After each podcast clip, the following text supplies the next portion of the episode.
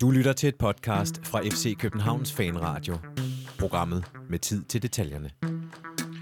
Det er blevet mandag den 5. august 2019, og du har tunet ind på FC Københavns Fanradio. I dag ser vi tilbage på 2-1-sejren mod Sønderjyske. Vi snakker om debuten til Pep Biel og comeback for Brian Oviedo. Og så ser vi frem mod den første knockout-kamp i morgen tirsdag mod Røde Stjerne Beograd på ude, udebane i Beograd.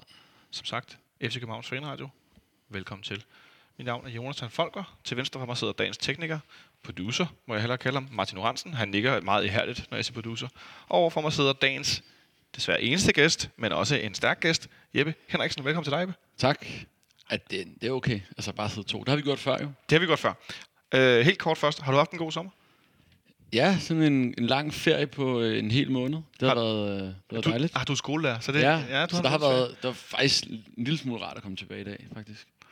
Wow. Og så har man hørt det og så nu? lige få afleveret øh, børnene i institution, eller barnet er det kun jo. Okay. Så det er både væk, Ja. så du skulle ikke passe dit eget pas nogen andres, det er okay. Nej, nu starter vi op igen, ikke? Ja, så kan man slå dem, det betyder noget. Nej, det mente jeg ikke. Jeg slår ikke nogen for fanden. Hvis der folk kender mig ret, så er jeg måske det mindst øh, voldelige menneske i verden. Du, du Øh, øh, voldelig verbal, det kan du godt være. Ja, det er noget andet. Det er en helt anden samtale. Øh, men øh, har du fået set noget fodbold?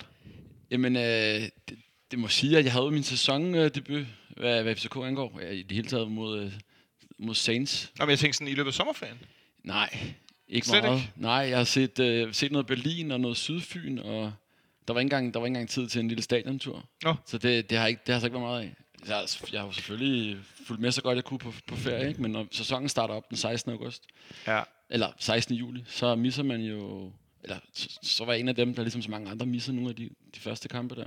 Men tror du ikke også, øh, sådan helt kort, at det nogle gange er meget sundt i de her sommerpauser eller sommerferie, hvor der ikke er EM eller VM, at man i virkeligheden tager en reel pause for det der med at se fodbold hele tiden, så ens hjerne ligesom kan få nogle nye input og lige tage lidt ro på, og så fokusere på noget andet, og ja, tænke på noget helt andet? Jo, jo, jo på, det, det kan du godt sige. Du lyder lidt som min kæreste, faktisk. Nej, men jeg synes... Til info derude, så har Jeppe en kæreste. Jeg har også selv en kæreste, og det er hverken hinanden eller... øh, Nej, men jeg, vil sige, jeg, jeg synes, det er lidt frustrerende, at, man, at, at Superligaen starter den 16. Øh, når, man, når man sidder på ferie. Ja, ja, sige. men altså, det, det, det, det, jo var, også. det var jeg umiddelbart mest frustreret over. Men så igen, hvis jeg lige øh, kæmpe skulderklap til de over 16.000, der kom midt i uh, industriferien. Det Ja. er jeg stadig meget imponeret over. Ja, det er ret sejt. Men øh, Øh, jeg, jeg kender det godt. Jeg sidder også øh, år efter år på Anholdt og ser fodbold på en telefon. Ja. Øh, har, der har jeg set en del. øh, Jeg forså blandt andet vores kamp mod Dnipro. Dnipro på torsk. Ja, Daniel Mangfas bedste optræden for FC København. Øh, udekampen. Nej, hjemmebanekampen. Nå, okay. Der sad jeg derovre. Ja, Øh, jeg sad også derovre, da vi tabte til Horsens sidste år. ja, ja. Så, øh, så, så, sådan er det. Nå, Så hører man, øh, et fodbold i, man kan sige, man hører fodbold i radioen igen, faktisk. Og det er ah, faktisk... det gør jeg selv sgu på telefonen. det er ikke altid... Jeg har, så må man høre lidt i radioen og sådan noget. Men ja. Det er faktisk en, det er der også lidt nostalgi i. Så hvis man skal se lidt positivt, så kan det faktisk være meget sjovt. Sygt nostalgisk skal jeg kunne følge med. Det kan jeg godt lidt 90-agtigt at høre Ja, det synes jeg fodbold, fedt. fodbold i radioen. Jeg vil fandme se det, du. Nå, Jamen, det vil jeg da også helst. ja. Og øh, apropos, apropos at se det, øh, var du i Haderslev i weekenden? Nej, det var jeg heller ikke. nej, Nej, nej. nej. Altså, min, ja, der er ikke mange øh, loyalitetspoint, øh, der banker ind på kontoen for tiden. det er der altså ikke. Det er ikke dit øh, away-kort, der bliver scannet øh, Nej. flittigst. Men øh, jeg kommer, tager heller ikke... Øh, jeg, af gode grunde er heller ikke ned til Beograd. Nej, vi sidder jo ligesom her. Jeg har forsøgt at øh, finde ud af, hvor mange FCK-fans der rent faktisk er i øh, Jeg har hørt en 400-500. 400-500 simpelthen. Det var det, jeg hørte, da, da jeg snakkede med, med folk. Øh, blandt andet Mikkel, vores øh, salog. Men det var hans bedste Er det bud. tidligere SLO? Er han ikke stadig øh, salog? Nej, det er heller ikke så vigtigt. Mikkel, hvis du hører det, så giv os en melding. Der er sikkert også nogle andre, der ved det. Som i hvert fald er på vej derned også. Ja. At Det var hans bedste bud. Øh, det var til kampen mod, øh, mod øh, ja, New Saints. Ja. Men altså, om der var solgt 400-500, det, det, det skal jeg ikke sige. Det var i hvert fald meget billigt, de billetter, kunne jeg forstå. 55 kroner. Det er da ikke det, der skal være. Nej, det er ikke det, der skal øh, Nej. afgøre prisen. Men øh, uanset hvad, så, øh, så skal vi da selvfølgelig snakke om den her kamp i morgen, som jeg nævnte. Og så skal vi klart øh, starte med at tale om noget, som mig og Smølle i sidste uge troede, vi ramte lige rumpetten. Så var, at Pep Biel sad på en Norwegian-flyver fra Barcelona til København. Og vi rapporterede livligt undervejs, hvordan at, øh, han sad i den her flyver, hvor langt den nu var nået, mens vi optog det, synes vi selv var meget sjovt.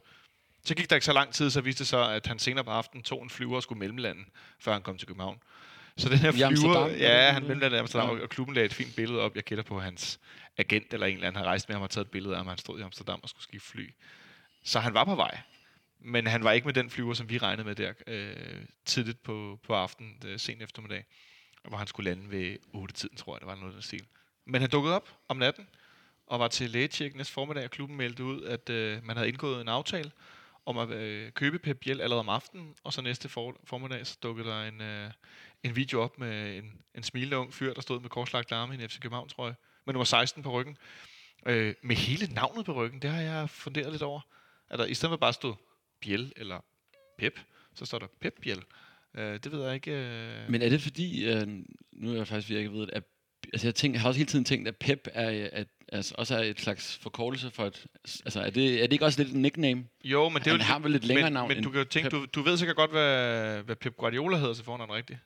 Han hedder Rosep. Præcis, så jeg tænker, det er lidt i samme, øh, samme dur, han hed- faktisk Det var hedder. faktisk et... Det er ikke noget, jeg har tænkt mig over, men altså, det lad os da få afklaret. Ja, øh, men han er i hvert fald øh, FC København-spiller nu. Øh, hvad siger du til det? Er det, er det lykkes at købe den her spiller i, i godt nok i Sekunda-ligaen i, i Spanien, men øh, er det rent faktisk lykkes at hente en spiller for et, et normalt større øh, beløb, end, end hvad vi ellers ser os øh, købe spillere for? Ja, altså det første beløb, som jo blev meldt ud i pressen, vi snakkede også om det lidt før her, at der blev, meldt, øh, der blev meldt en del fors- forskellige beløb ud, men det var over noget omkring 37 millioner, hvilket jo er den, i så fald var det, det dyreste danske køb. Ja, Og med det prisskilt tænker man med det samme, at det må være noget...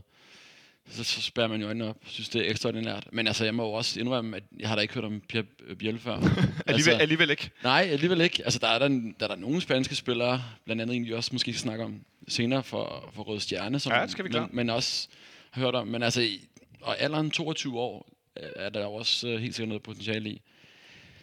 Så synes jeg, at Ståles øh, sådan, den nutidige historik af spillerkøb, har, den, er, den er stærk. Så jeg er, jeg er overvejende positiv. Ja, Det er der. Men, men samtidig også en anelse overrasket, vil jeg sige. Ja. At, at det lige var ham, der skulle hentes ind.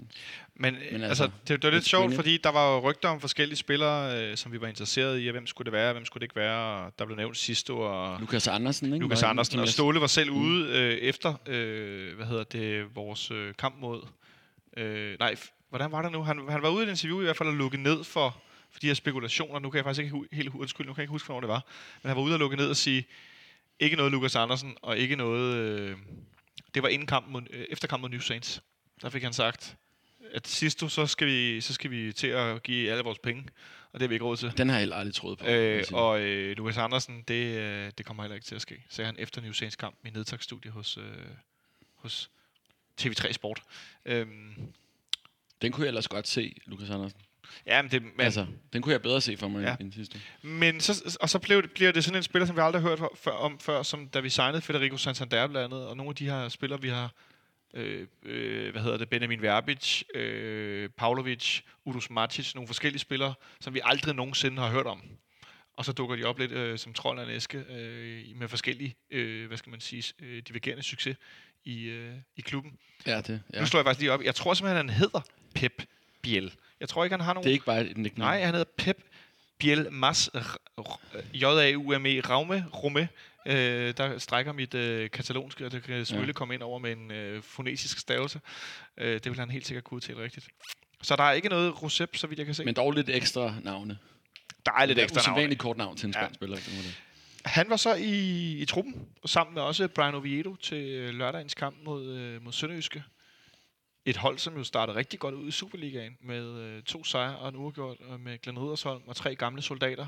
Patrick Bangor, Rilvan Hassan og Mads Albeck, som har gjort det rigtig fint i åbningen af Superligaen. Ja, god køb.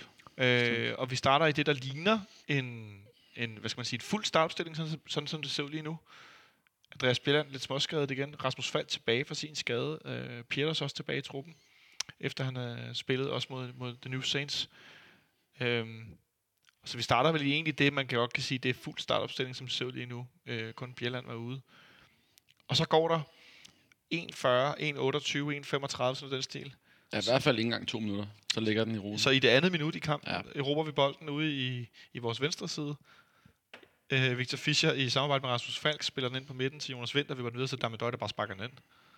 Så fra hvor vi har i sidste sæson, Jeppe, nogle gange oplevet, at vi kom bagud meget hurtigt. I flere kampe faktisk. Også i forrige sæson. Så nogle første anden minuts mål. Vi oplevede nogle gange i Odense blandt andet. Så står vi pludselig her foran efter, efter ja, i andet spilleminut. Og ser virkelig klar ud. Hvor overrasket var du over den her øh, flyvende start? Det, måske egentlig øh, ikke så overrasket. Altså, vi er, men til, til gengæld var jeg sådan relativt overrasket over at læse, at vi aldrig nogensinde... Det er den bedste sæsonstart, vi har fået nogensinde. Hvis du også har det europæiske kamp med. Ja. Vundet samtlige kampe. Ja. Øh, så er vi ligesom i gang, kan man, i gang, kan man sige. Og så må, altså, så har det jo været smalle sejre i Superligaen, ikke? Vi har vores øh, comeback i Odense, og den her sønderjyske kamp bliver så, bliver så 2-1. Så det er jo ikke, fordi vi moser de andre hold fuldstændig. Øh, AGF-kampen, hvor jeg var på ferie, hvad var det, den endte? AGF-kampen, den endte 2-1. Ja, det, præcis. Så det var, mål, det var et mål. Jeg skulle, jeg skulle til at sige, om det var 2-0 eller 2-1. Øh, Nej, øh, det, var også, det var også øh, et mål sejr alle sammen, Superliga-kampen, trods alt, ikke? Ja. Øhm, men, øh, Men, men derfor så til at komme ikke- foran efter, efter halvanden minut, det der... Jeg, jeg- altså, jeg var sgu øh, overrasket over, at første chance, ikke så meget fis, der man døj ned i diagonalen. jeg er ikke overrasket mere, når Damien Døj, han knaldede ind ud fra kanten. altså, han har lavet, hvis ikke så meget fejl, 29 mål, siden vi hentede ham. Og jeg sad også og snakkede med dig, da, Jeg skulle da lige vi købte sige, ham, ikke? du, Det du, er vanvittigt. øh, vi fortjener faktisk at give dig, øh, selvom du sidder her, så er det stadig et shout-out for i sidste, uge, øh, sidste, sidste sæson at kalde, at Darmen Døje ville score øh, 15. 25.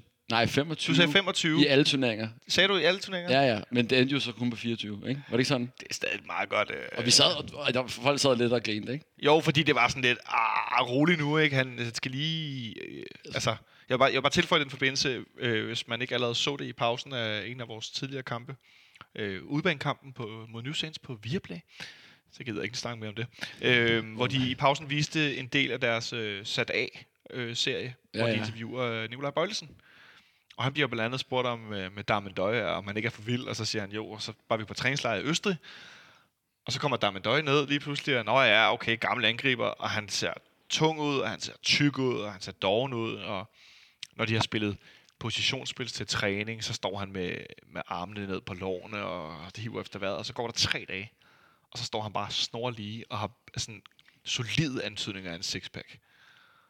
Ja, han, Og de han, han, har skabt noget, helt- han har skabt noget helt særligt. Altså hans genmasse, ikke? Den Ja. er skabt af Tev Brøndby. Altså, den er virkelig... Øh, det, er- det er fascinerende, hvad den mand, han rent fysisk kan. Og når vi nu ved, at øh, de har haft en fysisk træner nede Ja, jeg i en uge op til sæsonstart i år. Det er nok noget af det bedste Ståle har lavet. Ja, det er år, fandme faktisk. godt det givet ud, mand. godt tænkt. Øh, jeg ved ikke, hvem der har taget den beslutning. Og det er sikkert nogen, der har gjort Det er nok det ikke Damien. Døj selv i hvert fald. Det kunne jeg ikke forestille mig. Det tror jeg heller ikke, men øh, det er fandme godt tænkt, fordi det er helt tydeligt, at øh, der er ikke så meget senegalesisk barbecue på sidebenene, som der har været nogle gange tidligere. Han er fandme klar, og det var han også mod Haderslev, hvor vi i starten af kampen sætter os solidt på spillet. Øh, for mig også overraskende i forhold til, at øh, Glenn Riddersson virkelig har fået banket noget, noget selvtillid og noget, noget, noget form i det her sønderjyske hold. Stærkt hold, han havde fået skabt, det må man bare sige. Ja. Ja. Altså at hive... Øh, altså Mads Albeck var også en, jeg godt kunne se, for nogle år siden kunne se en hos os faktisk, ikke? Det blev der talt om. Ja. Øh, så det, det, det, altså, nu skal vi ikke snakke så så meget om uh, Glenn. Uh, det, det kan blive en kedelig podcast. Men man må sige, at uh, det ligner, at Sønderjyske har fået en, skabt en af de bedre hold uh, i gennem mange år. Også, også faktisk også et hold, der faktisk også uh, vil og kan uh, spille fodbold. Ja.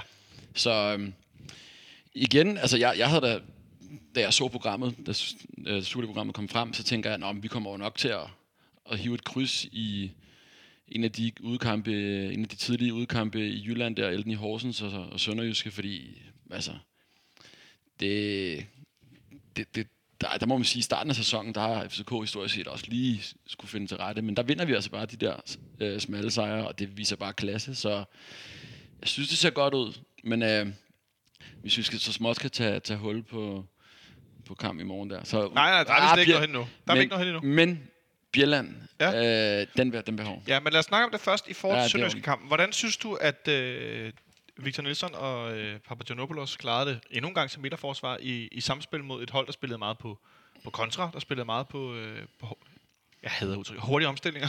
øh, men det er det jo, at de, Ja. de, de, de ville gerne vinde bolden, når de havde muligheden. Hvordan synes du, de klarede det? Jeg synes, Victor Nielsen ser virkelig god ud. Altså, jeg synes øh, også... Øh, en, Hvad, hvad, kan du godt, hvad, hvad, hvad synes du, der gør han så god? Ja, men igen, det er sådan en, på mange måder har han lidt det samme som Vardo. Altså det der med, at han bare går ind i duellerne med den der styrke, og så vinder han bare langt de fleste dueller. Han er enormt fysisk stærk, så han får er forudsigende sit spil også, meget moden af, af sin alder. Og han har jo allerede, altså er det tre sæsoner, han har spillet fuldtid i Nordsjælland, øh, det, er i, et, og i den alder, han har, ikke? Ja. Øhm, så det, det synes jeg ser rigtig godt ud.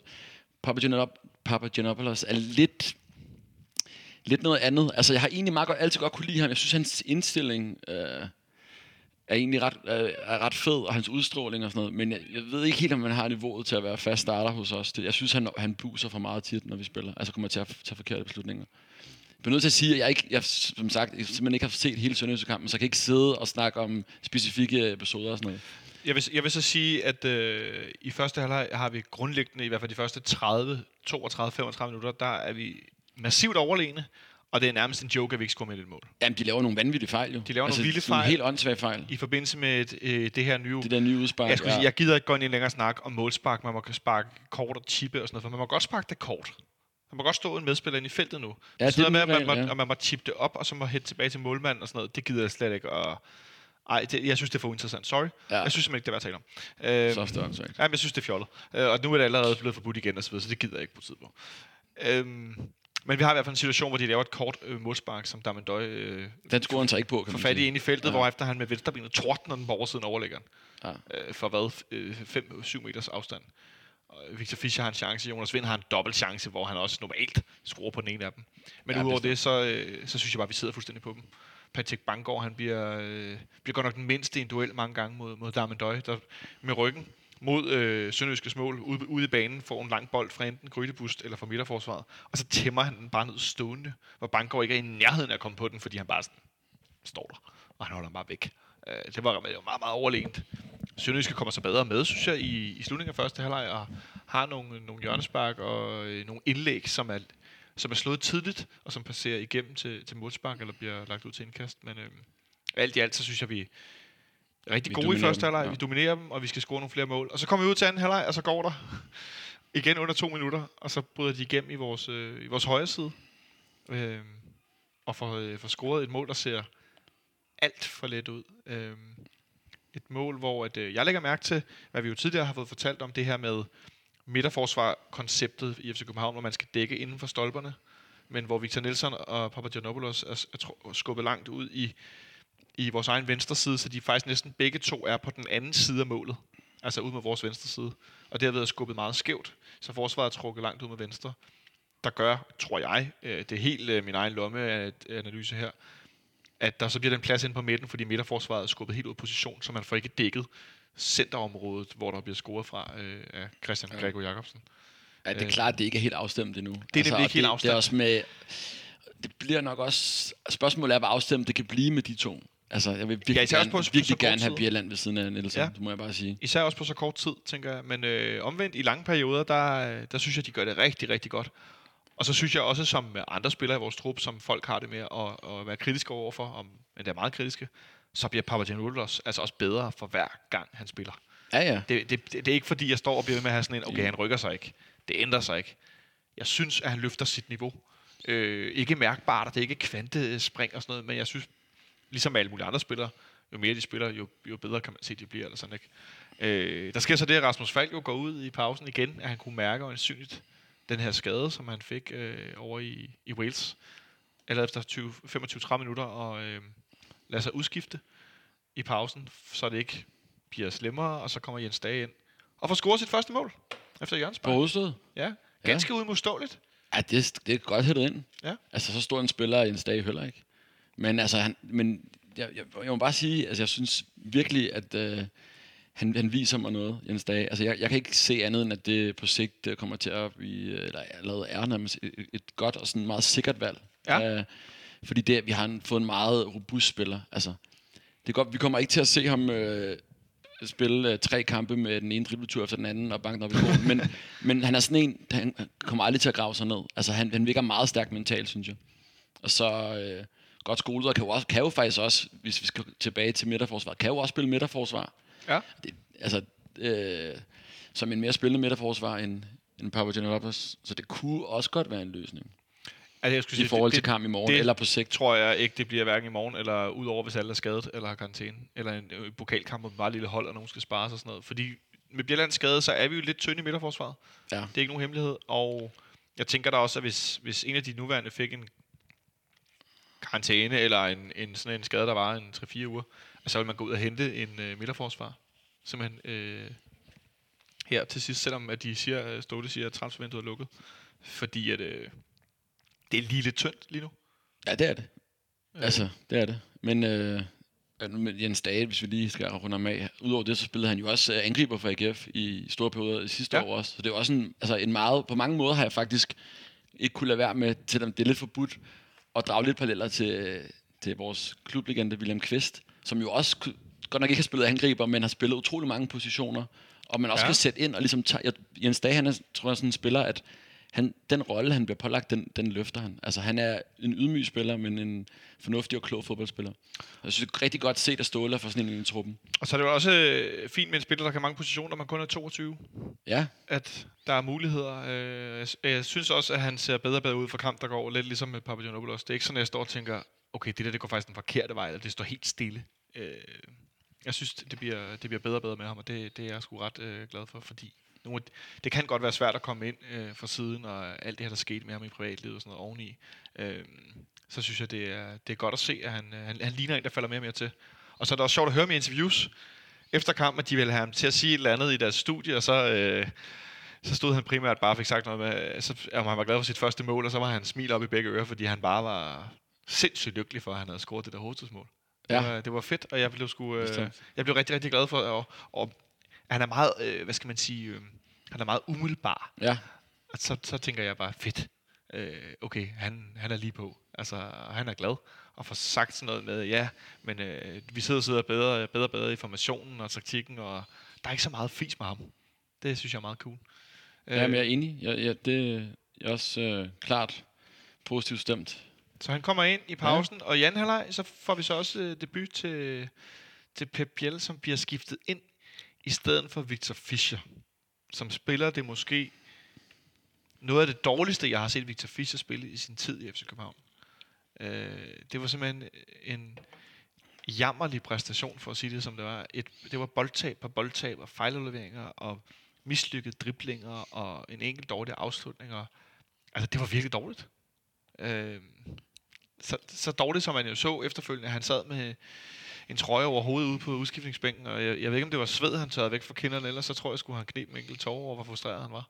Det skal jeg ikke kunne sige, men øh, han fik godt nok Ja. gnede sig noget, øh, det, det var han skulle ked af.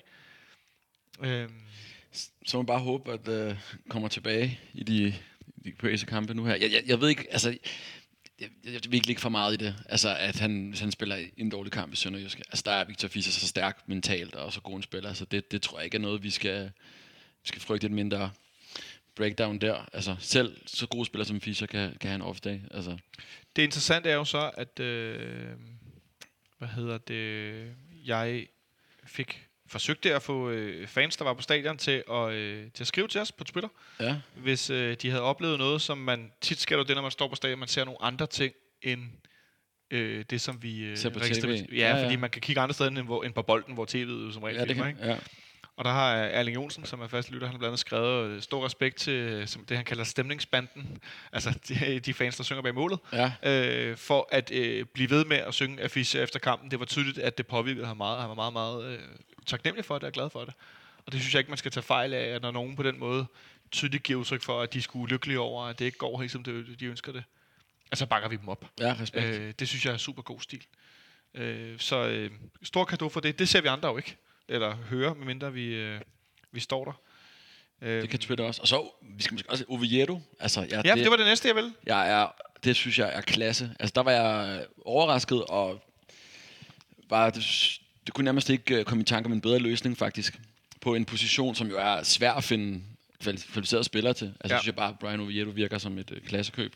Og når man lige har, hvis man har set, øh, ved ikke, om du har, om du har set uh, Sunderland til dig, Det talte vi også om øh, i, sidste, i fremragende. Netflix-serie, hvor Ja. man jo sådan sad der og, og fik øh, lov til at savne Brian Oviedo, og fandt ud af, fik bekræftet igen, hvor sympatisk en spiller han er, og hvor elsket han også var af Sunderland-fansen. Altså, så meget han ikke med, skal lige sige. Nej, men han er med nok til. Er, er ikke hovedpersonen? Det er jo mere sådan noget... Ej, han er Jack, godt- Jack han- Rockwell, der drikker sig fuld, eller hvem der var, der fuckede helt op, ikke? Ah, det er gamle øh, United-spiller, øh, midtbanespiller over, hvad er det, han hedder? Skal vi heller ikke afsløre der, er- det der, er, der er masser af skandaler. Og Brian Oviedo er ikke en af dem, der laver Ja. skandalerne, lad os sige det. Nej, det er Nej, det Jack Rockwell nægter, nægter bare at spille, og hiver bare sin løn. Ja, Det ja, var en kæmpe løn. nok om det. Men, øh, han Men altså, tilbage det, det er Lad os simpelthen lige starte med Pep Biel, der kommer ind i stedet ja. Ja. for. Der har vores øh, faktiske øh, hvad hedder det, vinderen af, af den nye spillertrøje, Peter Skak, som har været på stadion. Han skriver, øh, at han har observeret, at, øh, Det er interessant, at Jonas Vind ser helt vild ud. Varela har så ageret tolk for Pep Biel i, i den her situation, hvor, øh, hvor han kommer ind i den her leg. Og jeg tænker, at det har også noget med det at gøre, at Pep Biel han spillede på højre, selvom Carlo Holse jo normalt spiller højre, og så rykkede Holse over på venstre, Ja. for at Pep kunne spille foran øh, Varela, der kunne altså styre ham rent verbalt i forhold til også at dække af og så videre, Ja, ja, ja. hvor han skulle bevæge sig hen.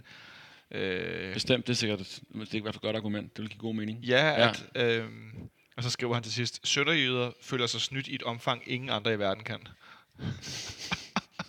det synes jeg er så morsomt. Jeg tænker, der er nogen, der har været lidt utilfredse med dommeren undervejs, og lidt andet i den, øh, i den, i den tur. Men et, øh, en debut til Pep Biel, hvordan synes du, han gjorde det? Altså, Han har jo faktisk en, en, et rigtig, rigtig god afslutning. Så det havde været Med som, sit mindre gode ben? som der? suser lige forbi stolpen. Ja. Øh, nu jeg har jeg jo set, at klubben har også selv lagt nogle af hans mål op, og jeg var også selv inde på YouTube, og jeg lavede, jeg mener, der var en seks, seks mål, han lavede sidste år, og, der er, ja. og det er altså alle sammen, det er nogen, hvor de bliver revet ind lidt, igen, skal jeg på med sammen, sådan, det gav mig lidt vibes til skov, det gjorde det, altså også blandt andet et godt frisparksmål, men Ja. han, har, han har et, et, rigtig godt spark udefra, og Ja. det ser vi også øh, mod Sønderjyske, som du så siger faktisk, var, var hans, det var med hans svage ben, Ja. øh, Så, ja, det var næsten det, jeg var mest sådan, okay, hvis du er venstreben, og det er dit højre ben, ikke? Jamen, så, kan jeg jo, så har jeg jo aldrig nogensinde taget to med en, en flødebold, ved at sige. Så jeg, jeg, jeg, forventer, der, jeg forventer mål. Ja. Altså, jeg og igen, om det så, og hvis han også er frisparkskytte, øh, et frisparksmål sidste år, og Robert Skov lavede Oh, men det, næsten vi 10, kan, ikke? Jeg synes ikke, vi skal sammenligne vores spanske øh, Nej, nej, men, men, men, men han har sparket frispark på sig også og scoret. Ja. Så hvis han også stiller sig på, på spring der, så kan det da blive spændende at se. Altså jeg vil sige, Eller om Fischer vil have det, tage dem. det, det, det der nogle gange sker for spillere, er jo også som Robert Skov, der kommer fra et mindre hold, der ikke har bolden så meget, og så kommer man ind på et, et, et større hold i, i den liga, man nu spiller i, der har bolden rigtig meget, og man bliver sat i flere offensive situationer. Det tror jeg sådan en, nu når jeg har jo kun set Pep Biel i den her anden halvleg, men jeg kan ikke lade at tænke, at det er noget, der også kan løfte hans spil, at han bliver sat bedre op, han bliver sat mere op. Et boldbesiddende hold. Ja, Ja. ja. Men Sark også blev nummer 15 sidste år. Præcis. Sådan en rigtig lortesæson, ikke? Ja. Ja. For et ellers tidligere de er jo okay meget presset økonomisk, så Ja. det går dem ikke så godt. Ja. Men han kommer i hvert fald ind, det kan jo Vieto også. Vi ender med at vinde kampen 2-1, øh, ret komfortabelt øh, til sidst. Øh, og så er der vel egentlig ikke så meget at sige, at nej, nu har vi vundet de her seks kampe i træk, med en målscore på 12-4 i, i alle turneringer. Øh, fører Superligaen af point med FC Midtjylland, som på mirakuløs vis fik vundet i går aftes med øh, 1-0 over, øh, over OB, som de var en mand i undertal det meste af den halvleg. Øh, jeg synes, det ser rigtig godt ud. En, øh, en man of the match. Har du et, et bud, Jeppe? Jeg tror, er helt ærligt, så tror jeg ikke, jeg kan komme med kvalificeret nok. Så skulle jeg simpelthen have set hele kampen. Men så, øh, så kårer jeg i... jeg så vil jeg sige Oviedo for at være tilbage. det er også fair fordi det er op, det er op til år. Og så en, der har øh, set hele kampen, så kårer jeg... Øh, hvad hedder det? Pep Biel? Nej, det passer ikke. Jeg kårer øh, Jonas Vind som er match, fordi han simpelthen præsterer på så vanvittigt niveau. Jamen, Det er synd, at han ikke scorer, og det er lidt... Jeg vil ikke sige det... Jeg ved ikke... Jo, det er lidt dårligt. Han skal nok score på den ene af de der to dobbeltafslutninger, han har. Eller den ene. To i træk der i første halvleg. Han laver en assist til Darmen Døje, som godt nok er en bold ude i åbent spil, bliver videt videre. Men i løbet af kampen, der laver han altså også nogle detaljer, og han laver nogle vendinger, og hans spilintelligens som 20-årig angriber, jeg, jeg ved næsten ikke, hvad jeg skal sige efterhånden. Det er... Og, det, og det er gået rigtig stærkt spilmæssigt, vil jeg sige. Altså udviklingen er virkelig... Jeg kan også huske, øh, nu er der også sådan lidt at sidde og klappe sig selv på skulderen. Vi sad jo for nogle år siden faktisk nærmere Jonas Vind ude i, øh, ja nogle år, det er jo ikke, det er jo ikke nogle år, halvandet år siden, ude på øh, Amager, det gamle studie, nu har jeg glemt, hvad det hedder. Ude Ude hos, Heartbeat. øh, Heartbeat, ja. Ja, ja. Og hvor, der kunne man jo sagtens se, at der var potentiale, men der var godt nok også, manglede godt nok også noget. Og nu har vi altså en, en supermoden spiller, som ja. bare tager ejerskab som angriber. Det Og er hvor helt vi, vildt at se. hvor vi i sidste sæson så ham i nogle kampe, som Nikolaj Ingemann herinde øh, bemærkede øh, for tid til anden, han havde det med at falde ud af kampen og forsvinde, og ikke have nogen berøringer, og ikke og nu er han bare, nu. nu er Ja. han bare center for tension sammen med Darmen Døj, og de er så stærke sammen. Og det er ikke den her stor, stor angriber, som vi har øh, tidligere set med Santander Cornelius, der jo bare var sådan to altså dørmænd, du løb ind i, ikke? Øh, som virkelig moslede modstanderne. Jo, de er stærke, men det er også det er mere teknisk. Øh, og det, jeg synes allerede, vi så det i slutningen af sidste sæson, blandt andet mod FC Midtjylland inde i parken, hvor at Jonas Vind hætter den videre til Darmen Døje, der så vipper den hen over Ale- Alexander Scholz, der stadig løber og kigger op i luften, og så bare tordner den ind. Ikke? Altså, at de, har- de har en god forståelse, øh, gode relationer, som Ståle vil sige. Så Jonas Vind er min man after match, og dermed... Den øh, køber jeg. Ja, den køber vi. Tak, tak. Den har med købt. Om et øjeblik skal vi se, hvad vi får købt eller solgt, når vi øh, skal en tur til Beograd. Godt. I morgen, Jeppe, så skal vi møde en, øh, en modstander på udebane i den her øh, næste runde af Champions League-kvalifikationen. Røde Stjerne Beograd, og jeg vil ikke forsøge at udtale deres navn på øh, serbisk. fordi det bliver bare noget rod. Øh, det er nemlig deres navn, der også betyder Røde stjerne. øh, det blander mig udenom. De er kendt blandt andet for at tidligere at have vundet Europacup for mesterhold for mange år siden. Øh, I 91, så ikke så meget fejl. 91, ja. Ja, De er så også mange dobbelte øh, serbiske og jugoslaviske mestre tidligere, er det faktisk. ja. Sidste år spiller de Champions League, spiller gruppespillet, hvor de blandt andet slår øh, Liverpool, og jeg har først, først så blev jeg fortalt, at det var et reservespil, Liverpool-hold. Det var det så ikke. Det var det så ikke. Det var Nej. to reserver øh, ud fra deres more list, det de stiller med, når de er stærkest. Og de to reserver var vel at mærke Lalana og Daniel Sturridge. Ja, hvis det er reserver, ikke? Så vil jeg også... Ja. Det er så tæt på stærk. det er reserver fra toppen af hylden, kan Ja. vi godt blive. Øh, så, øh, og den Og vinder de så. krydser mod Napoli også. En Så 0 krydser de mod Napoli Ja. på udebane. Nej, på hjemmebane, På hjemmebane også, ja. Taber alle udkampene, ja. Så øh, jeg kan ikke lade med at tænke lidt sådan overordnet, når vi, når vi kigger på dem, at det minder lidt deres... Altså, også når jeg, når jeg læser øh, serbiske journalister, der fortæller om, hvordan de er. Øh, tidligere dag på fanklubbens øh, forum var der en, pludselig en Red Star Belgrade-fan, som Fedt. skrev ind i chatten. Tro, han troede os ikke, vel?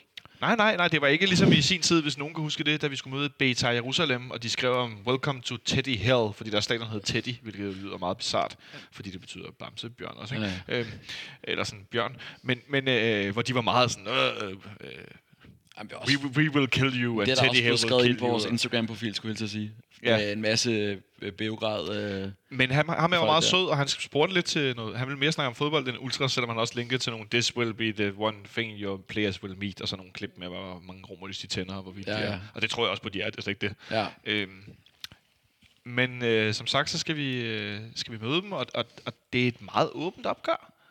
Det er ikke sådan, at øh, selvom at, at, at Røde Stjerne de sidste år var i, i Champions League, at, øh, at de så tror, at ja, men så er vi sikkert videre, uher og så videre. Der er en, øh, en, en sund øh, mængde respekt, som vi også fik nævnt i, i udsendelsen i sidste uge, at deres øh, træner har udvist overordentlig stor respekt for, for FC København, og sagde, at vi var et virkelig godt hold og godt organiseret, og det var ikke lige den lodtrækning, han havde håbet på osv. Nej. Det kender vi jo så godt den anden vej, kan man sige. Ja, ja. Øhm, Måske også lidt klassisk at sige. Træneragtigt. diplomatisk. Men, men det, vi kommer nærmest ikke tættere på, på en, altså, på en 50-50 end det her, vil jeg sige. Nej, Øh, det, det er mit bedste bud. Øh, det er bestemt et hold, vi, vi kan sammenligne os med øh, niveaumæssigt, men, men altså, hvis du kigger på truppen, så lønmæssigt, så ligger, må de ligge en anelse over os med nogle af de spillere, de har, øh, tænker jeg. Ja. Øh, uden at, at vide hvad det, præcis, hvad de får øh, i løn dernede, med for eksempel spillere som Marco Marin, som jo har et ret vildt CV.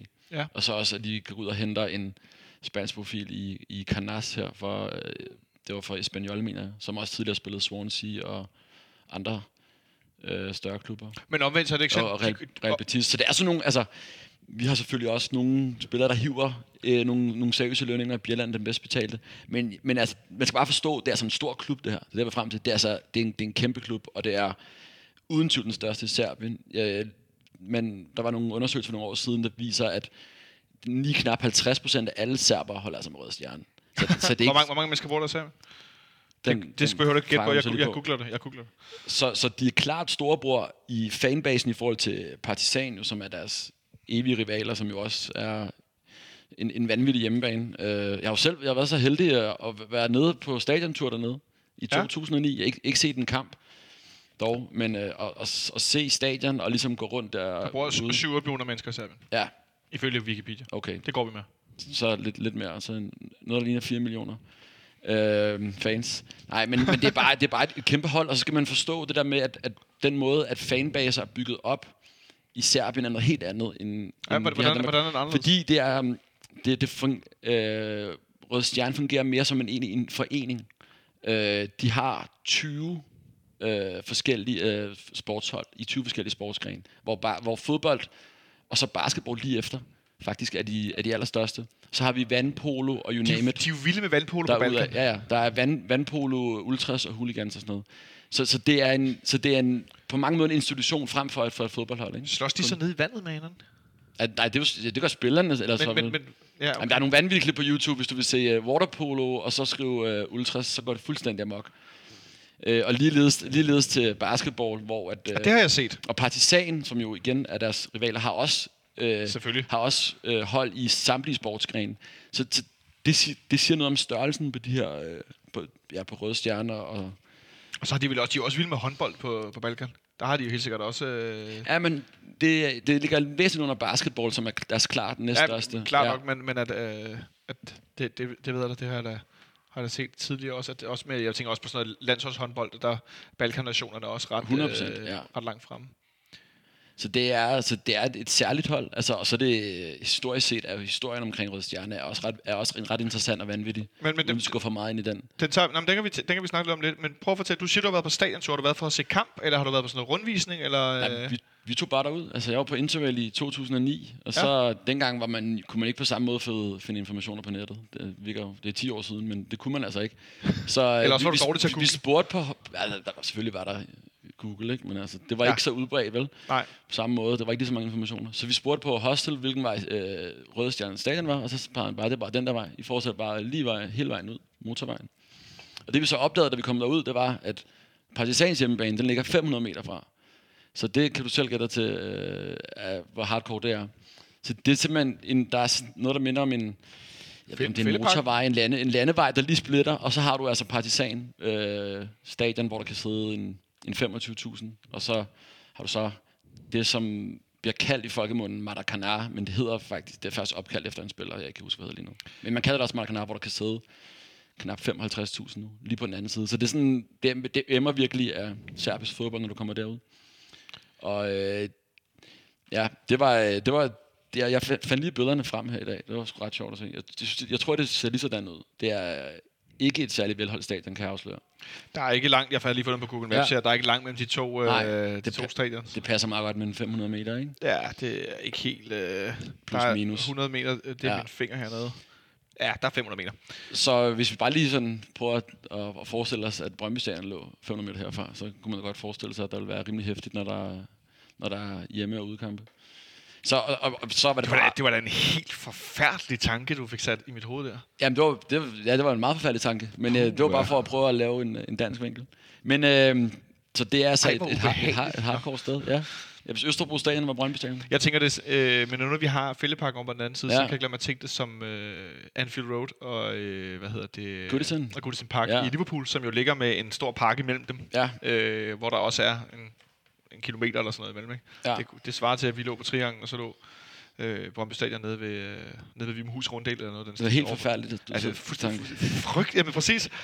Undskyld mig, men fy for saten. Nå, Men det gør jo så også, at området derude bare virkelig er havet af fodboldgraffiti og du ved, streget graffiti og partisan og Red Star, så man er ikke i tvivl, når man, altså, jeg tror, det var fra den sidste kilometer derud, er det kun Røde Stjerner partisan øh, graffiti og øh, en, et område, der bærer præg af, at der, ja, det er så også et fuldstændig faldefærdigt område, når man kommer væk fra centrum af Beograd. Ja. Men, men dem, der skal der ned nu i morgen her, De er dernede, de fleste af er Ja, dernede. ja, og nu kommer jeg lige i tanke om, jeg tror, jeg kommer til at, jeg kommer til at sige noget forkert, fordi jeg kommer til at sige, jeg mener, jeg kommer til at sige 400 til 500. Jeg får jeg lige- tror, Mikkel sagde 40-50. Ja, det jeg får en, besked ja. Her. øh, Jeg får en besked fra, øh, fra vores øh, SLO, ja, Daniel. Daniel, Ja, Daniel Askholm, som skriver omkring 150 fans okay. og cirka 30 sponsorer. okay. Ja, så er det stedet der. Men de får sådan en oplevelse, kan, hvis de ikke allerede var klar over det. Ja, Øh, og så forhåbentlig en, en god oplevelse. Jeg ved ikke, om du har set også inde på Twitter i dag, at der har jo, de er jo lidt old school nede i Serbien, også hvad det angår, at det er jo, man skal jo møde op for at købe billet. ja. Så der er jo kilometer, har været kilometer lange køer i dag ude ved stadion for Ja. at købe billet til kampen i dag. Så det er ikke noget med at gå ind på, øh, på billet øh, fck.dk. Det er simpelthen stille sig op i kø, og så bare stå og vente til det din tur. Så der, der er sådan en stemning omkring den her kamp, kan man se. Øh, det er Røde Stjerne, der selv har tweetet det ud. Ja. Med køerne til, til kampen. Kun adskilt, hvor folk står adskilt af de her bølgebrydere og sådan noget. Så det er meget sådan gammeldags på mange måder. Men hvad er det så, du altså når du, du siger, stadion er slidt, men hvad, hvad, ja. Hvad, altså når man står på tomt stadion, så nogle gange kan man jo godt stå på tomt stadion og have en fornemmelse af, okay, her sker der ting og sager. Ja. når der er nogen. Ja. Men selvom man godt ved, øh, hvordan det er med, med Røde Stjerne Beograd på deres hjemmebane, var det så den fornemmelse, at du stod med, eller var det mest sådan en, nå ja, okay, det er meget fladt, og der er løbebane som i Aarhus, hold da op, der er langt ud. Nej, det er noget, helt- det er noget helt andet. Men nu var det var lidt sjovt, fordi øh, vi vidste jo ikke, om der var stadiontur eller hoved, eller hvad man kunne, øh, om man kunne komme ind. Men så var der så bare sådan en ungdoms... Det var også, det er jo atletikstadion også. Ja. Der var sådan en ungdomsatletikstævne, et eller andet U20, hvor det var Golden League. Så vi kunne bare vade lige ind, og så var der sådan, du ved, et helt fredeligt atletikstævne. Men vi snakker altså store voldgrave og pigtråd og øh, jernbarriere, der ligesom sk- skiller Pigtråd eller NATO-pigtråd? Øh, det, be, begge ting. Altså, jeg ved det ikke. Og, og, den der, og den der helt, øh, den fattige pigtråd, hvor du har øl og glas, og så limet fast. Ja, ved du, hvad jeg mener? Ja, ja, ja, det er jo ikke engang pigtråd, det er jo bare sådan nogle... Øh, sådan noget, øh, Ja, det er ikke øh, pigtråd, nej. glasskår. Det er smadret glas oven Ja. på mure, for folk ikke kravler, altså på stadion, Ja, ja. for folk ikke kravler over til hinanden. Kæmpe voldgrav, ikke? Øh, nogle gange sagde de, de fulgte vand i voldgraven også, fik jeg at vide. Det, det lyder som for en røver, godt ikke hopper- det? Ja, det, Det kan være, der er nogen, der vil bekræfte på. eller sende. Hvis, hvis der er nogen derude, der har et billede af, eller noget video fra en eller anden øh, dude, eller nogen ryger noget vand i en voldgrav på øh, Maracanã i Beograd. Det vil jeg gerne se video af. I må I godt sende link til, eller øh, et billede af, eller et eller andet. Det vil jeg fandme gerne se. Øh, vand i voldgraven på et fodboldstadion. Det, det lyder helt sindssygt. Det, det, hæftigt, det, ja. det vil jeg fandme gerne se. Øh, så det, det må I gerne sende, hvis I, hvis I hører det her og ved, det kan jeg finde. Det vil jeg sgu gerne se. En eller anden med et romerlys. Nu skal jeg fandme ind på banen, og så tager han lige en, øh, en soppetur der. Det vil jeg sgu gerne se. Ja, det, det, der, der skal nok ligge, der ligger mange klip jo. Men der ligger Ja. i hvert fald mange vanvittige klip for, for de opgør. Helt kort, var du også på Partisans hjemmebane? Jamen det var, det var jo så... Hvad, hvad, var så for, hvad, var- hvad var de største forskelle mellem de to? Øh, de største forskel var, at jeg troede, jeg skulle dø, da jeg skulle ind og se Partisan Stadion.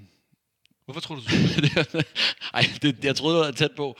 Øh, men det, er sådan en god røverhistorie. Vi vil gerne have den korte version. Ja, jeg, vi, vi så den der, det der atletikstævne der på øh, Rød Stjerne der, ikke? Ja. Der var vi måske i kvarter 20 minutter. Så sjovt, sjovt synes min kæreste heller ikke, det var dengang jo. Øh, men så købte jeg så en rød stjernetrøje i deres lille shop på... Øh, Ej, jeg kan allerede mærke, hvor det bærer jeg, hen jeg, jeg, tog den ikke på, jeg tog den ikke på. Hvor det var, øh, der var et eller andet, det er et eller andet spiller, jeg ikke kendte, så det var billigt. Jeg tænkte bare, den tager jeg med hjem, putter i den tasken, og så skal vi over og se, øh, Og så vil de... skal vi over og se Partisan. Ej, Jeppe, Øh, øh, og så, der, man kan, der er ikke stadiontur, vel? Men der sidder sådan en partisan sportsklub, hvor der bare sidder en masse store, kæmpe serbiske mænd, og drikker meget, meget små kopper kaffe. som, øh, er, som er så stærke, så italienere ja. ja. bliver misundelige. Ja, og der, og der var sådan en lille bitte shop, og der var ikke rigtig noget, og der var, de kunne ikke engelsk og sådan noget. Og så tænker vi, Nå, men lad os tænke, det kan være, vi kan spørge nogen, det kan da godt være, vi kan komme ind og se stadion. Og så kommer der sådan en stor serbisk mand hen til mig med sådan en kæmpe nøglebund, sådan der rasler. Altså, der snakker vi de der gamle fængselsnøgler. Ja, ja, præcis. Snakker ikke systemnøgler, vel?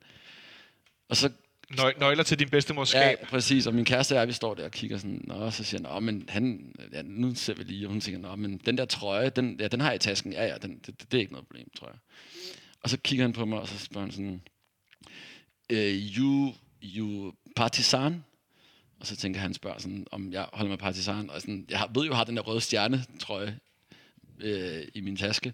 Og så siger jeg bare, yes, yes. Og sådan, kom, siger han så. Og så er det så åbenbart øh, pedellen på stadion, som, som så lukker os ind til det der partisanstadion, som også er fuldstændig smadret, men øh, giver sådan en rundtur den Øh, og uden at han overhovedet finde ud af, at jeg har en rød stjernetrøje i tasken. Det var nok meget godt. Så vi, han synes, det var fedt, at vi gerne ville ud og ind og se det, så blev vi lukket ind. Og så stod vi der, og så pegede han lidt rundt og sagde nogle ting, jeg ikke forstod. Og så. Det er altid godt at være gode venner med pedellen. Det var altid godt at være god med dem, der, har nøglerne. Og Prøv at forklare mig, hvornår det nogensinde er dårligt at være gode venner med pedellen. det er det aldrig. Du kan komme op på taget og se udsigten. Du kan komme ind på ja. stadion. Du kan, man skal, altså godt, hvis jeg nogensinde skulle give et livsråd til nogen, være gode venner med pedellen. Ja. Altså, det- Jamen, enig, enig. Det er fandme et godt råd. Altså, han kan alle de hemmelige gange og sådan noget. Ikke? Så du kommer ind på Partisans hjemmebane også? Så fik vi set, så det var sådan to uofficielle stadionture, kan man sige. Ja. Og så, ja. Hvad, hvad, men udover at du, at du var ved at skide grønne gris på vej ind, øh, hvad, hvad var så, øh, du siger, at det også var ødelagt, men øh, jeg kan se, at det også er et atletikstadion. Ja, og så er det væsentligt mindre.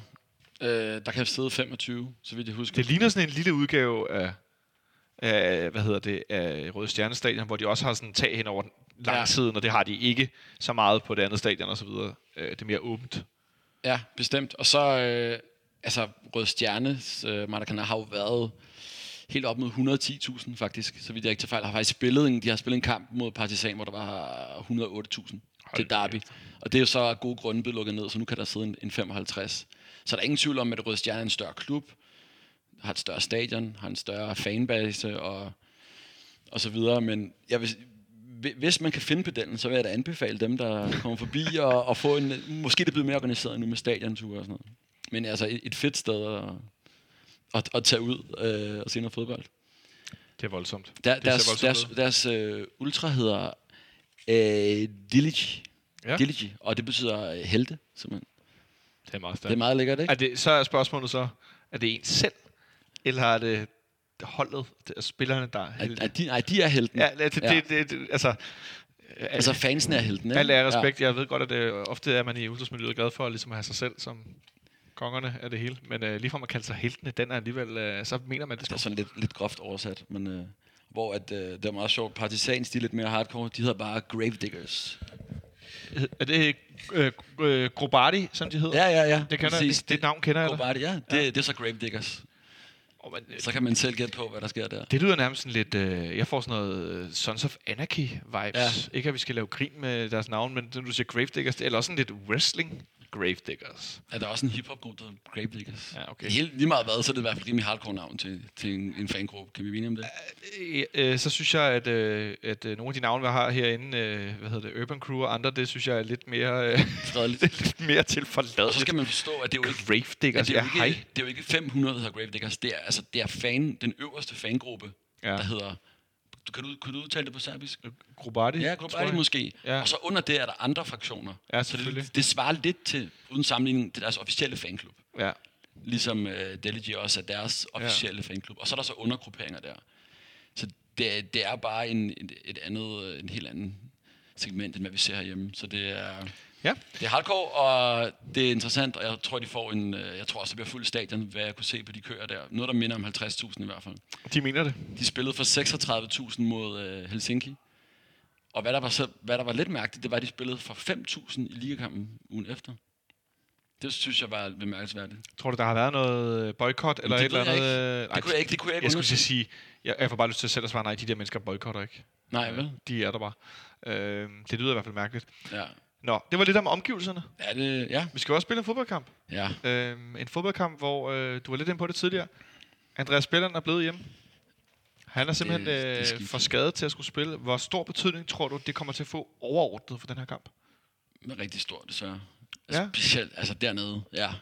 Hvad, hvad, du må pr- prøve at sætte Ja, på, hvad, hvad, hvad tror du, der kommer til nu, at... Nu, er det også virkelig bare sådan en, en floskel, men når man sn- snakker om heksekedel og sådan noget, så er, det, så er det sådan et sted, som at spille dernede, der, er, der kommer, til at være, kommer virkelig til at være tryk på. Og ja. der er det bare rutine. Altså, det, er sådan, det, det er virkelig sådan klassisk at sidde og sige, men der er det bare rutine, øh, der kommer til at spille ind, og kølighed, og det synes jeg bare, det har, det har Bjelland, og det er jeg ikke helt sikker på, i, i hvilket omfang Victor Nielsen og Papagenopoulos har. Omvendt har Så- øh, Papagiannopoulos, han har jo noget europæisk erfaring. Ja, jeg har spillet mod Arsenal for Østersund. har spillet i det meste af den der turnering, de spiller i Europa League, hvor han Jo, jo. har spillet noget i Europa. Ja. Og så hvis jeg skal tage endnu mere jeg hat på, så er Bjelland jo ikke den hurtigste forsvarsspiller. Det kan vi vel godt. Papagenopoulos også heller ikke. Nej, han er sgu heller ikke langsom. Nej, jeg ved sgu ikke, hvem der er hurtigst de to på en 100 meter. Det er sgu ikke sikkert. ja, altså, så der vil jeg sige, det, det er ikke der. Jeg synes, det er mere hans øh, kølighed med bolden og ja. Øh, problemer med at være nogenlunde bodies med den, som er at for mig er et usikkerhedspunkt, end hans hurtighed. Det er mest øh, et spørgsmål om at blive presset på udebane, og så skulle skille sig af med den, uden at give den til modstanderen, eller fumle rundt i det. Jeg er lidt øh, bekymret omkring. Der er flere Hans- ting, der bekymrer Ja, mig. hans hurtighed bekymrer mig ikke så meget. Okay. Øhm, men og så også det der med at afstemme, hvor man er placeret hen med sin. Ja. forsvarsmarker. Øh, så Bjelland han er ude. Rasmus Falk er taget med, men er tvivlsom mod et, øh, et, et rødstjernehold, som, som jeg forstår det. Selvom de på hjemmebane spiller øh, relativt meget på, øh, på kontraangreb. Det passer mig også vel egentlig. Okay. Det lignede det også, fordi øh, jeg sad også og så nogle highlights fra runden inden øh, Helsinki, hvor de møder et hold fra Liechtenstein. Nej, nej Litauen, undskyld. Som Ja. de også meget beskedent øh, slår 2-1 hjemme efter 0-0 ude. Det er jo ikke sådan et fremragende resultat. Men også meget tydeligt i deres, Meget øh, som, som da vi møder... relativt tidligt, ikke? Men, Ja. Og hvor det faktisk, hvor deres mål også er på øh, det, man vil kalde Kontra. omstillinger og kontra. Ja. Øhm, og der tror jeg, at øh, der er det nok sådan, så de der typer, som der bliver dyttet lidt Ja, der er lige nogen, der dytter helt vildt, hvis Ja. det ved ikke, om vi kan høre. Det kan I sikkert ikke. Relativt irriterende. Ja. Så jo, øh, det, det er ikke sikkert, det, det, deres gameplan kunne godt være at lade os have bolden Ja. en del.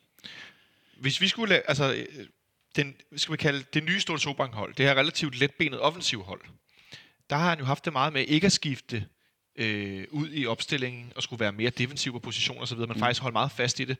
Jeg, jeg tænk, øh, kan mest tænke på, da vi spillede i Bordeaux på udebane, hvor at Sikker spillede højre midt, og vi spillede med både Kvist og Thomsen Ja. Øh, og Falk, det blev meget sådan... Den tager vi gerne igen, ud mod. Ja, men, men tror, tror, ja, resultatet, hurra. Ja. Jeg hører sikkert ikke for et kort til sidst i hegnet. Uh, det må han sgu gerne lade være med. Ja, det må han godt for. Men, men tror du, vi kunne se nogenlunde noget, der ligner det med at gå i en lidt mere defensiv øh, sådan rent? Så kunne det være med Jens Dage og Sikker, og så kunne det være, måske hvis Falk er klar, så også Thompson i stedet for øh, Carlo Holse, at vi kunne gå, gå lidt ned i noget i, i bedre holdende spillere eller defensive spillere? Jeg tror, det vil være en god idé.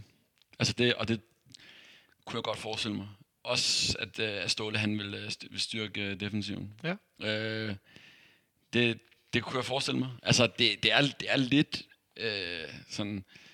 Det er lidt historien om, at vi skal undgå at tabe for stort dernede. Altså, jeg kan ikke se, at vi går ned og vinder der. Men, men altså, en, et, hvis vi kan begrænse, det lyder så fæsen at sidde, sidde, Nå, men, begrænse et nederlag, ikke? Men altså, kampen skal, vi skal jo dræbe kampen, og så skal... Ja. Og så, men kan det her hold dræbe kamp? Jamen, de type spillere, vi har ved nu, den måde, vi spiller på, er vi i stand til at gå ud og dræbe en kamp? Øh, det er et godt spørgsmål. Det, det vil jeg sige, det, det, det, det har holdt største, første store prøve er jo i morgen, altså den her kamp. Ja. Så det, det, det, det, det, det er sgu svært ved at... Altså, du mener, om vi, om vi bare... Altså, vi kommer ikke til at blæse til angreb. Altså, og bare brage ud af og spille... Øh, jeg, er ikke sikker, jeg er heller ikke sikker på, at vi spiller både med Damien Døje og, og Vind fra start. Okay. Altså, Tror du, vi går helt ned i sådan noget gammelt ståle-Europa med at spille 4-1-4-1, eller hvor vi Sådan noget med Grønkær 4-5-1-agtigt? Ja, så kan vi kalde det Fischer, eller... Eller hvad det bliver? Fischer bag en dør. Altså, jeg, jeg kan ikke lade mig tænke, hvor, vores største styrke lige nu, det er vores offensiv. Det er der, hvor vi er stærkest. Det er vi, det er vi blandt andet kvæg øh, Jonas Vind og Damendøj. Så vil det ikke være mærkeligt at pille den ene af dem ud? Jo, men det vil også...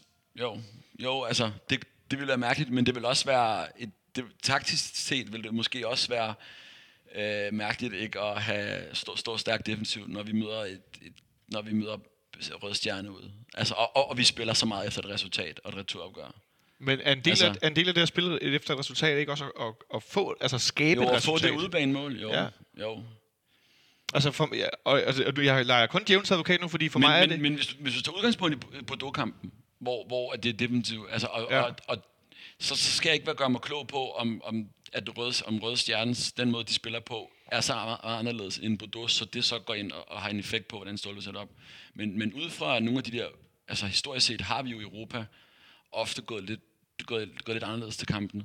Så, ja. så vil jeg, jeg vil ikke blive overrasket, hvis jeg, hvis jeg så en europæisk opstilling, hvor der var flere defensive Hvordan tror, du så, vi gør, hvordan tror du, vi gør på baksen? Nu har vi pludselig to baks, øh, to til hver bakposition, og de har skiftet lidt ind og ud.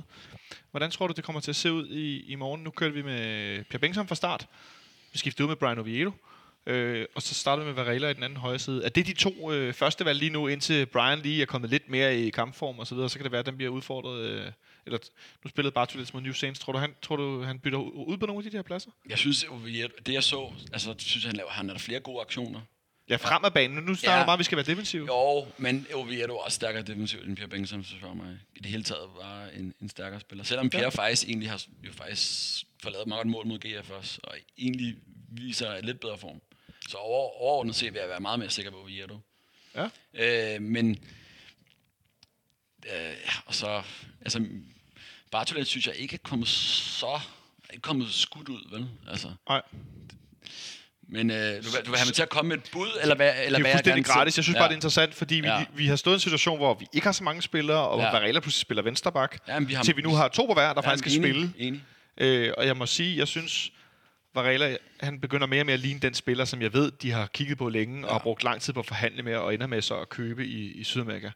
Og jeg synes, han ser bedre og bedre ud, og han kommer mere og mere med i det offensiv. Øh, Carlo Holse får jo sagt noget med, at ja, kommunikationen er lidt svær, øh, men de, det helt tydeligt, den der øh, gamle øh, flosken med, at, øh, hvad hedder det, at, at fodbold er et sprog, alle kan forstå, når man spiller det. Eller sådan. Ja. Altså, at det, det er helt tydeligt, at han passer bedre ind på holdet, og jeg synes, han placerer sig rigtig godt.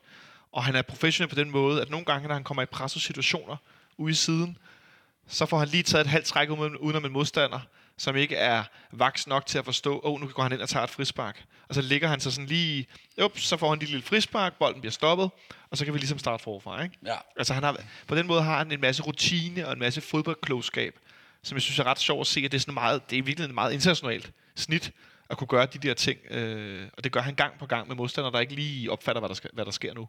Ja. Og så får han lige sådan lagt sig øh, ind i et frispark, så han, så han får mulighed for lige at, at gøre sådan nogle ting. Det synes jeg er, det er ret cool. Øh. Vi snakker også om, vi snakker altså om en spiller, som spillede VM som bak i en, i en bakkæde, der hedder Godin, øh, Jimenez og Cesares, hvis jeg kunne se helt forkert. Altså, ja. hvor han er det fjerde valg. Jeg ved, jeg ved godt, der er måske, altså, der er ingen tvivl om, at niveauet er måske lige lidt højere for, for de to i midten. Man men stadig spille der. Men stadigvæk, altså, det, vi, sådan, med lidt god vilje kan vi sige, måske en af de uh, top tre i verden bedste forsvarskæder, vi har, vi har set over de senere år. Altså Uruguay's forsvar. Der var Varela altså bak i en af de kæder der. Uh, og det bliver man ikke, hvis man ikke er, har et kæmpe potentiale af en god spiller. Så jeg synes også, det var et, et klassesign. Altså, ja. Varela starter ikke så godt, men på sigt, ham over Vieto, altså mellemamerikansk, sydamerikansk baks, det der, det der super sexet. Altså, altså ind med en, en, en lille ilter kroat på, øh, på den ene. Hvad? Og så ind med ja, ja, en ilter kroat på den ene. Ja, ja. Og så filosofen, som Tom Hyggelig fik kaldt uh, Pierre Bengtsson på Instagram. Efter uh, at uh, Pierre lagde et billede op fra kampen i Sønderjyske, så fik uh, Tom Hyggelig kommenteret og kaldte ham for filosofen. Ja, Pierre Bengtsson var filosofen? Ja. Okay. Jeg, jeg tænker, at Pierre Bengtsson er en, uh, en eftertænksom uh, herre. Det må vi finde ud af ved, ved lejligheden dag. Nå, Jeppe, tiden løber. Ja. Vi skal spille den her kamp i morgen. Ja. Jeg kan godt fornemme, at du er lidt lige så nervøs, som jeg er. Fordi det er sådan ubekendt, hvor gode er de, hvor gode er de, hvor gode er de ikke. Det tidligere sæsonen, hvor meget kan vi stå imod, hvad kan vi klare? Hvad tror du kampen med dig? Jamen, øh, jeg, tror, vi, jeg, tror, jeg tror, vi får det svært. Altså, jeg sad og kiggede på... Ja, det har jeg lige sagt også. Ja, ja så jeg, jeg, så, jeg tror måske, at vi, vi taber 1-0.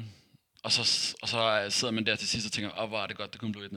Altså, det, det er sådan, ja. det, det er desværre mit bedste bud. Ja. Jeg håber virkelig, at jeg tager fejl. Det ved du. Jamen, altså, hey, man må gerne tage fejl, når det kommer til, at vi gør det bedre, man tror. Og så ved vi, hvad vi får herinde, ikke? Hvis vi skal hente 1-0, så bliver det topdramatisk i returprogrammet. Så... En, et, et, et, et, et 1-0 lederlag, vi er glade for, ikke er større. Ja, og som vi helt sikkert også kan altså, ja. arbejde videre men, på i returprogrammet. Så det, det er mit bedste, ja. Ja. Ja. Jamen, jeg håber, jeg tager fejl. Ja, men altså, det, det kender jeg godt. Øh, Martin ved siden af mig her ser også meget efter ting som ud. Øh. Han tror, vi vinder 2-1 simpelthen. Den, den køber vi. Ja. Nu kan jeg ikke engang huske, hvad jeg selv gættede i sidste uge på vores, øh, i vores, inden vores kamp, vi havde. Jeg er ret sikker på, at jeg faktisk var den eneste, der gættede på, at vi vandt. Jeg tror, jeg sagde, flere, sagde, sagde jeg 3-2, tror jeg. Jeg var i hvert fald ude i, jeg vidste godt, de ville score. Øh, jeg tror også, at Røde Stjerne scorer i morgen, men jeg tror, at vi spiller den her... Øh, et, øh, nej, et øh, rigtig godt resultat, som Ståle vil sige, med endnu mere norsk accent, jeg lige gøjlet rundt i. Øh, og så tror jeg, vi spiller 1-1. Og så tror jeg, det bliver, som du selv lige sagde, sindssygt kogende herinde i den her retur øh, mod et hold, der er virkelig gode på kontra, og som vil komme blæsende, og der kommer en masse øh, crazy øh, fans fra, øh, fra Serbien heroppe. Ja, klubben har jo lavet skrevet ud, at øh, de sælger ikke billetter til neutrale pladser, medmindre man tidligere har købt. Øh, ja, de havde også en ret vild oplevelse, hvis vi lige kan få den med mod Salzburg, hvor de jo altså, laver en... Altså Røde Stjerne? Ja, ja. Altså, de, da de kommer i Champions League sidste år, slår de jo Salzburg ud ja. på udebane, og laver jo en away uh, pitch, invasion. Det kan jeg godt huske. Udebane. Det, det er sjældent, man ser det. Det kan altså, jeg godt huske. Va- va- vanvittige scener. Ja, hvor de løber mange, mange, mange ja. hundrede, øh, eller ja måske ja. tusind fans ind på banen. Op på, men det så jeg da godt. På det er udebane, det er sjældent, man ser en... Altså hjemmebane pitch invasion har, ser man jo ny Men, men det siger noget, siger noget om, hvor mange røde stjernefans der også var der, som du også siger, på de neutrale pladser. Ja, og hvor ligeglade de er. Ja, Øh, og det kunne nok også være mm, en af grundene til nogle af de der udmeldinger for, for klubben, fordi den, den var ved at koste dem faktisk. Ja. De løber faktisk, jeg mener, de løber ind, inden kampen egentlig er slut. Det gør de nemlig. Så det er noget, altså, der er nogle vilde der er nogle vilde kampe.